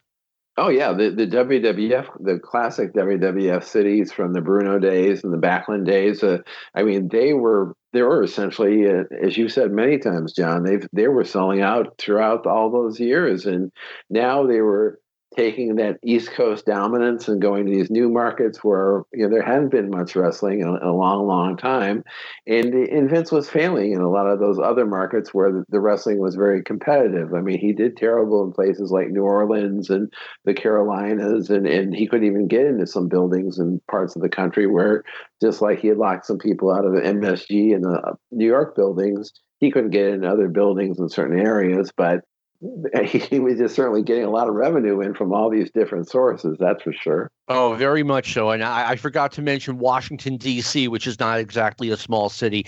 Tito mm-hmm. Santana pins Bob Bradley after a flying forearm. I mean, we'll we'll get into this when it happens. I was I was taken aback when Tito Santana won the Intercontinental Championship, but looking back, hindsight being twenty twenty, they were pushing him hard. No, they were. I mean, he he had a great look. He, he had great ability in the ring. I mean, uh, I think Steamboat is looked upon as the premier babyface worker of the '80s, but Santana was not that far behind him. I mean, he could do a lot in the ring and put on a lot of good matches, and he had a really a marketable look. And uh, you know, the Spanish population is probably one of the largest in the whole country. We're going to L.A. We're going to new markets. You know, why not push a Tito Santana? And it was a brilliant move on Vince's part. No, I, I, agree with you wholeheartedly. Mr. Fuji and Tiger Chung Lee defeat Jose Luis Rivera and Frank Williams. Mr. Fuji has been here now for about two and a half years. And then we leave with Eddie Gilbert pinning Butcher Paul Vachon in three minutes and 40 seconds. Eddie Gilbert in 1983 suffered a severe a severe auto accident, and it was good to see him back. Yeah, he, he had a lot of ability, and uh, it, it's kind of um, uh, very sad that he never really got to become uh, the Eddie Gilbert we would later know and love in the UWF and other promotions in the WWF. Here, he's just kind of um, you know a Backlund protege, young guy, yes, just starting out. He doesn't really get a chance to show any real personality. He shows some good ability in the ring, but uh, what he brought to the UWF and some other promotions in the, in the early '90s, uh, what he did in the, many of the independent shows in Memphis, uh, he was really a good worker, and he should have been given a chance in the WWF when they started to get stale in the late '80s. I agree with you. As a matter of fact, uh, Eddie Gilbert talked about he got he did get an offer from the WWF, and Bill Watts, you know, he went to Bill Watts and you know said, "Look, I'd like to get out of my contract, give my notice, whatever." And and Watts said to him, "Oh, that, that's sad, Eddie, because I was just about to make you the booker." And Gilbert, you know, was like that. Was, Gilbert said that was the one thing Watts could could have said to him that made him stay in the UWF. And of course, Eddie was Eddie was an excellent talent, and he knew how to use himself well in the '80s. That kind of turned around in the '90s. But I'll tell you what, not much happened on All Star Wrestling. Of course, Hulk Hogan versus Iron Sheik aired once again, and Greg Valentine made his return to All Star Wrestling. Uh, let's talk about the big show in Los Angeles that they have been pushing hard uh, not you know not to harp on this but again i think it's smart to use local talent. Uh, tony rocco beats irish mickey doyle. Uh, excuse me they fight to a draw in the opener. And then we have iron sheik defeating salvatore bellomo. Uh, sergeant slaughter beats ivan putski via dq uh, tony atlas in a singles match as tag team champion against adrian adonis. I didn't like this one. Tony Garea defeats John Tolos. If you're going to have someone defeat an LA legend like Tolos, and yeah, I know he's in his mid 50s, I mean, have someone higher up on the card than Tony Garea. Nothing against Tony, but, you know, this is kind of a, a misuse of Tolos in Los Angeles, in my opinion. No, I, I, I know it, it, seems it seems sacrilegious just look, looking at the result on the paper. It seems shocking to to think, uh, especially because they weren't doing anything with Garea. I mean, within yeah. another within another year or two, Garea was just an enhancement guy, and uh, so to have him beat Tolos is just it's obscene. It really is. It's sickening. Yeah. Not crazy. Mil Mascaras defeats another Los Angeles guy and Jack Armstrong. Then we have the tag team of Andre the Giant and Tito Santana against uh, defeating Mr. Fuji and, and Tiger Chung Lee. And then, to no one's surprise, Andre the Giant wins the 20,000, uh, the 20 man battle royal to win the imaginary $50,000 prize. Yeah, and uh, as we've discussed in some of the prior episodes, uh, that was such a big deal in Los Angeles, the Battle yeah. Royale, as it was in the Cow Palace in San Francisco too. So it was good that at least, uh, even though they were doing something really stupid, having Tolos do a job for Garea, at least they were paying homage to the great uh, days of the territory there. Yeah, absolutely. And and once again though, if you if you look at this card, it's like Battle Royal Night was so absurd in the WWF. I mean, you've got Slaughter and Putski as like the one good match, and all the other matches are kind of oh Atlas and, and, and Adonis, and all the other matches are just kind of squash matches. Yeah, it's interesting that Adonis is working some West Coast dates here, and he even did this in '83 a little bit, uh, but he isn't really featured on WWF TV yet. Uh, but Nope, he would, of yet. course, uh, be later on. Yeah, exactly. Uh, same night, Baltimore Civic Center, big arena. We have Rocky Johnson defeating the Masked Superstar by, by DQ. So we've got uh, Johnson and Atlas, the tag team champions, on different coasts. Uh, Jimmy Snuka defeats Don Muraco by countout. Oh my goodness! I mean, Bald. I, I can see Detroit not being sick of Snuka versus Muraco, but uh, Baltimore. It, it's the end of January. They ran the big angle during the summer, and we're we're still out there with Snuka and Muraco. And if it's a count out, they're probably coming back next week, next month. Well, well, you know, I guess in wrestling we've talked about these feuds that just uh, maybe seem to kill both guys uh, over time, uh, and maybe that's what uh, they talk about uh, Buzz Sawyer against uh, Tommy Rich. It- it's just one of those things where you know I think Snuka and Muraco were both spent after this feud. I mean, there was nothing left in the tank after this feud. No, I mean you- you're right. I mean, how many times are these guys going to wrestle? Now, I didn't realize that they had wrestled over and over and over again Mhm. until yeah, I pulled out the results. Now here's a weird result: the Samoans defeat Eddie Gilbert and Brian Blair. Why is it a weird result? Because Brian Blair just got here. Yeah, that, that that is kind of unusual, it's definitely not the kind of booking uh, that they typically do. And I do see that around this time, the Samoans were doing you know odd jobs uh, here and there, uh, not as a team, but more like in singles matches they would lose. But um, I guess just the size of the Samoans uh, in the WWF, um, maybe they felt it was a little unbelievable to have them lose to uh, Gilbert and Blair, who were much much smaller. I, I think it would have made more sense to have Eddie Gilbert team with a Tony Garea type. I know Tony was in Los Angeles, but someone like that, Mhm. and give Brian Blair an undercard win again because he just got there. That makes sense. That makes more Huh. sense. All right. And then we have Paul Orndorff defeats Bob Backlund via countout. Again, I'm sure that was originally scheduled as a championship match. Off we go. Well, I'll tell you what. Off we go to Japan because we ask ourselves, where is Hulk Hogan? Where is Hulk Hogan right now? He's not in Baltimore. He's not in Los Angeles.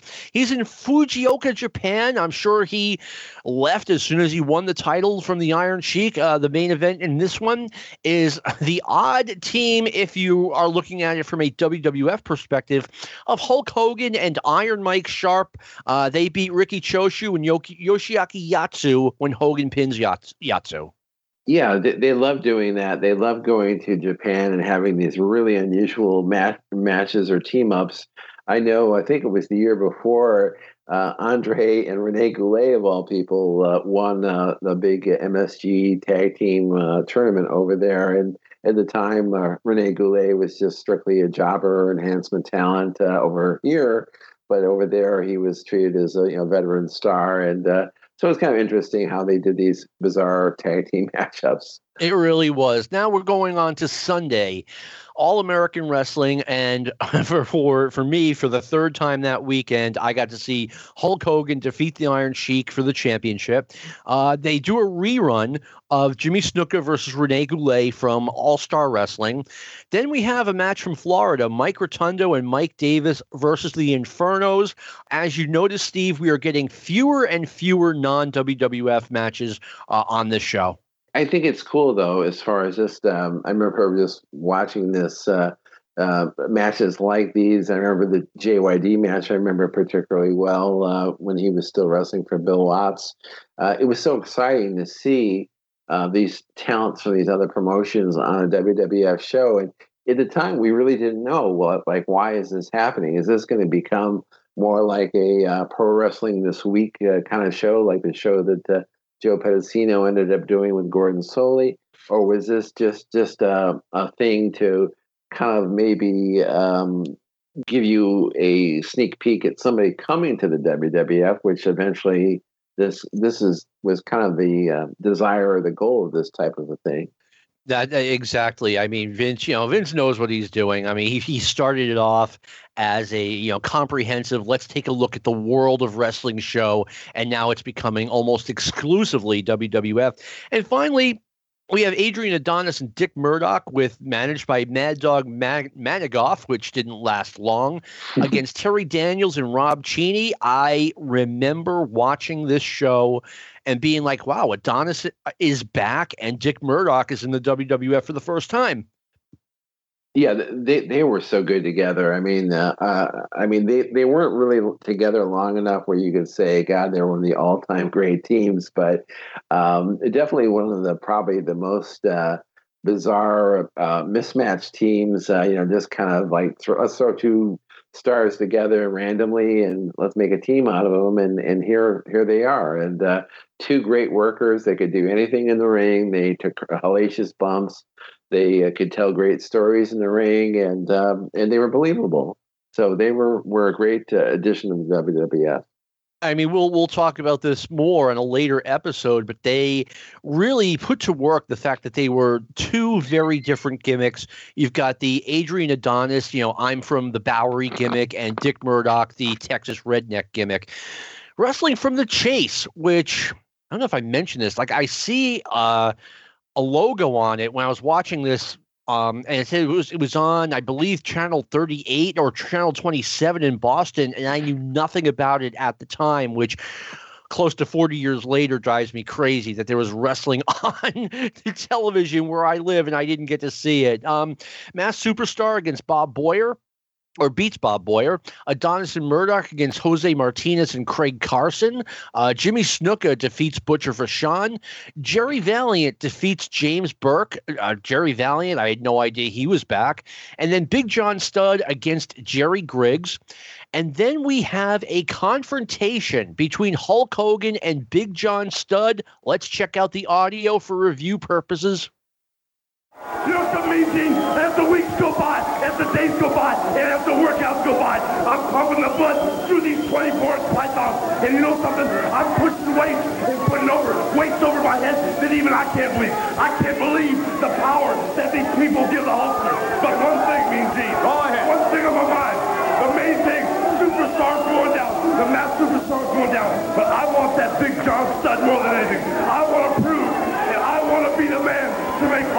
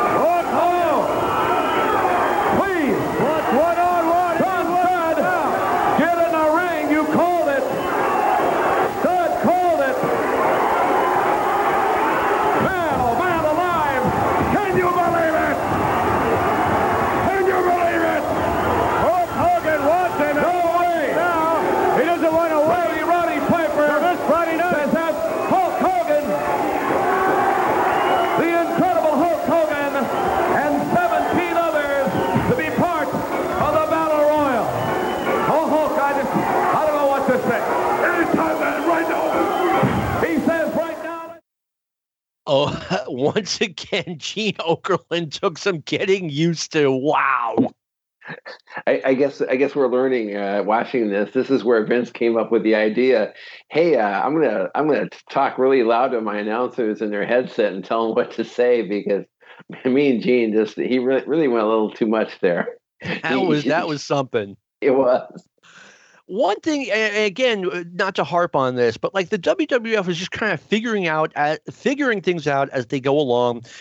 all of a sudden, John Studd is no longer being managed by Fred Blassie. He has quietly and with no explanation been shifted over to Roddy Piper. So that was great to see uh, um, uh, Piper actually align with Studd because uh, you know they had to give uh, Piper a good like army or a good uh, stable of wrestlers to kind of get him over and and make them seem like a real cohesive unit.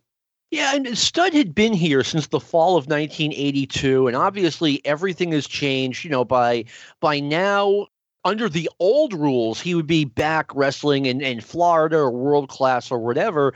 But Vince now needs Studd as the primary opponent for the babyface Andre the Giant. And Studd, if, if you, I think if you you're revitalizing Studd a little bit by at least temporarily putting him with Roddy Piper. Yeah, that was that was a smart move, and uh, and you had like you just said. I mean, they have to do something like that to freshen him up a bit. He'd been with Blassie for a while, and and even though he had had uh, the body slam challenge and the feuds with you know Andre and with Backlund, uh, you did need to freshen him up one way or another. Yeah. All right. Next, we're going to Salisbury, Maryland, Sunday, January 29th, 1984. Don Muraco defends the Intercontinental Championship successfully against Chief Jay Strongbow. Steve, I mean, we come from, you know, common background. We remember Chief Jay Strongbow from the 70s. I just can't imagine someone getting excited at this point seeing Strongbow uh, challenge for a title. Yeah, I watched um, the match with him against Masked Superstar from MSG uh, a couple weeks ago, and and Strongbow was doing pretty much all the same moves in the ring that we were used to seeing him do. You know, the chops, the dancing, the baseball slide, the sleeper. Uh, he was doing all that against Masked Superstar, and then at some point in the ring, uh, Masked Superstar out of out of left field just hits this strong looking clothesline that just knocked uh, Strongbow on his ass, and then he pins him one, two, three. And of course, that was much different than what you and I were used to growing up, seeing Strongbow, you know, find a way to, to beat guys like Ken Patera and the best guys out there. But he, he just had slowed down so much, and you know his gut had gotten bigger, and yep. everything started to sag, and his hair looked different, and you know he just he just looked old in there. He he looked like he was going on fumes. No, Father Time remains undefeated. At the end of 83, I saw Strongbow lose to Iron Sheik in Boston in like 30 seconds. They did the sneak attack thing, and, you know, it was just kind of see sad to see the Chief at the end. But, well, let me see. Rocky Johnson fights Paul Orndorff to a double DQ. And then once again, Bob Backlund defeats the Masked Superstar, which was probably scheduled as a championship match. Yeah, and I, I like the uh, I like that matchup of Rocky Johnson against Orndorff. They had uh, they, they, teased a little bit later on, uh, kind of a, a, bodybuilder type feud between the two of them, who had the better body, but but two really great pros in there, two really well seasoned guys, and uh, definitely the potential for some good matches between those two. Yeah, now the next night we go to Wilmington, Delaware. It's January 30th, 1984. A couple of interesting things here. Uh, Samu defeats the Tonga Kid, who is a substitute for Jimmy Snuka. Jimmy even in 83 he started to be a semi-frequent no-show i went to a show where i mean the whole show was built around snuka in 83 i think it was in leominster mass and when snuka you know didn't show up or whatever happened i mean the card lost all of its luster and it kind of feels like that's what happened here as well yeah, uh, d- definitely. Uh, you can tell this card was built for him being on it. Without him on it, it's just a huge gap. There's nothing they could do. Yeah, uh, they had Strong, Strongbow defeating Sika by DQ. And an interesting result SD Jones fights Samoan Afa to a 20 minute time limit draw. I would have been like, wow, SD held this guy off for 20 minutes. Maybe they just did that because they knew the fans were pissed off about Snuka and they wanted to throw him a bone or something. Hey, maybe. That's a good point. Uh, let me see. Same night in Pottstown, Pennsylvania, high school gym. The main event is Don Muraco versus Tito Santana. We don't have results here. And they have Rocky Johnson and Tony Atlas against uh, Mr. Fuji and Tiger Chung Lee. To me, that's why you have a team like Fuji and Tiger Chung Lee around so that you can have a clean win in a, in a high school gym they're an established team, but you know they're going to lose. Yeah, and that that was their their purpose. They were just an undercard tag team, and and they were you know two solid veterans, and it was a good place for them on the card. Yeah. Now we go to Japan where Hulk Hogan is touring. I thought I was going to have the greatest trivia question of all time. Who was the first wrestler that Hulk Hogan defended the WWF championship against? But I overlooked that it was a non title match. But Hogan's first match after defeating Iron Sheik is him pinning Heigo Hamaguchi in Hakodate, Japan. Yeah, that that's a one worker I've never even heard of, honestly. I've heard of Hamaguchi, but he was not a big star. Uh, mm-hmm.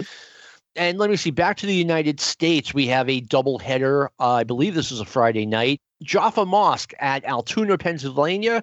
Uh, Iron Sheik defeats B. Brian Blair. Once again, I am surprised that you know Blair is doing jobs right away. Interesting tag team, Steve. Uh, Andre the Giant and Tito Santana defeat Don Muraco and Tiger Chung Lee. Yeah, that's that's a really uh, uh, like a one time only for both of those teams. So uh, I don't know, it was a case of somebody didn't show up, but uh, definitely an interesting matchup. Yeah, and they have uh, Andre the Giant once again wins a battle royal. I'm not sure, you know, what happened. Like you said, maybe someone no showed or, you know, Mr. Fuji couldn't make it. Same night, Long Island, New York, West Islip High School gym. Uh, the only result I have is a battle royal that is won by the Tonga kid who's not even getting a push. Well, well, maybe, uh, like you said, maybe they were realizing Snuka is getting more and more uh, unreliable. We've got this young kid that looks kind of like Snuka. He does the splash maybe better than Snuka does. He can he can really move around in the ring. He's he's uh, marketable. He's attractive looking. Let's give this kid a push. And maybe they uh, had the very birth pangs of what would happen with him later on when he did get a push. Uh, yeah, he had an interesting 1984, and we will be talking about that uh, as this podcast goes on. We are going to wrap up with a, a, one last audio clip for review purposes of Tony Atlas and Rocky Johnson doing an interview in St. Louis. Partner with the name of Murdoch on a test. I tell you, I need Rocky talk to me. You understand? Murdoch, you want to get down, don't you, brother? You want to get down and do some real nasty dog like fighting, don't you? Let me tell you something, brother. This don't mean nothing to me. You understand? I can't believe that. Means nothing when somebody messes my pride. You understand? I'm like everybody sitting out there. I got pride, brother. You understand? And when it comes to messing with my pride, you have messed with my soul. If I'm messing with my soul, I must mess with your behind. Can see it building here. Rocky Johnson, don't go away. Obviously, this week your tag team partner in some frame of mind. Right, I never seen him like this. I'll say what? He's so psyched up. All I gotta say, Dick Murdoch, you bit off more than you can chew this time because you're in a whole lot of trouble. What happens gets done with you, if he ever gets his hands on you, which he will, brother, they're gonna cure you up ladies and gentlemen, I don't know what to tell you. Ringside, I wanted to catch Tony Atlas and Rocky Johnson en route back to the locker room. I don't know what Dick Murdoch did to get Tony Atlas so mad it wasn't on the the footage I watched, but I mean Tony was was displeased to say the least. Yeah, that, that, that interview he gave, even though he was fired up, and uh, usually intensity is a good thing, uh, that didn't sound like a typical WWF interview. It, it's just uh, it, usually they're more polished. Usually they're more uh, uh marketable type uh, interviews. Uh, but um, Tony was starting is going to get phased out eventually here after the uh, tag team run is over with. sad but true. Uh, it is sad but true because I'm I'm someone who always saw a lot of potential in Tony Atlas. That wraps up January 1984, our deep dive into that. Next week, we're going to be doing something else, although we will be doing February 1984 in the very near future, so I hope you like that. Uh, I want to thank everyone for listening. I want to thank Brian Last for giving me this, me this forum. I want to thank Lou Kipilman for all the great work he does producing this show. And uh, of course, I want to thank everyone for listening. Uh, this has been a production of the Arcadian Vanguard podcast Podcast Network. We'll see you next week. This concludes our podcast day.